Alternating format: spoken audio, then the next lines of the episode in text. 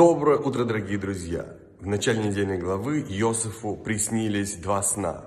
Сначала, что снопы его братьев кланяются ему, а потом ему кланяются солнце и луна. Эти сны олицетворяют наши взаимоотношения с главой поколения. Работа каждого из нас заключается в том, чтобы собрать все свои колосья, все свои жизненные силы, таланты, и способности воедино, в один пучок, для того, чтобы в полной мере служить Всевышнему. Но этого недостаточно. Это может привести к эгоистическим наклонностям. Нам нужен наставник, нужен человек, который укажет нам правильный путь, подкорректирует курс нашего движения. Прекрасного дня, успехов и удачи во всем!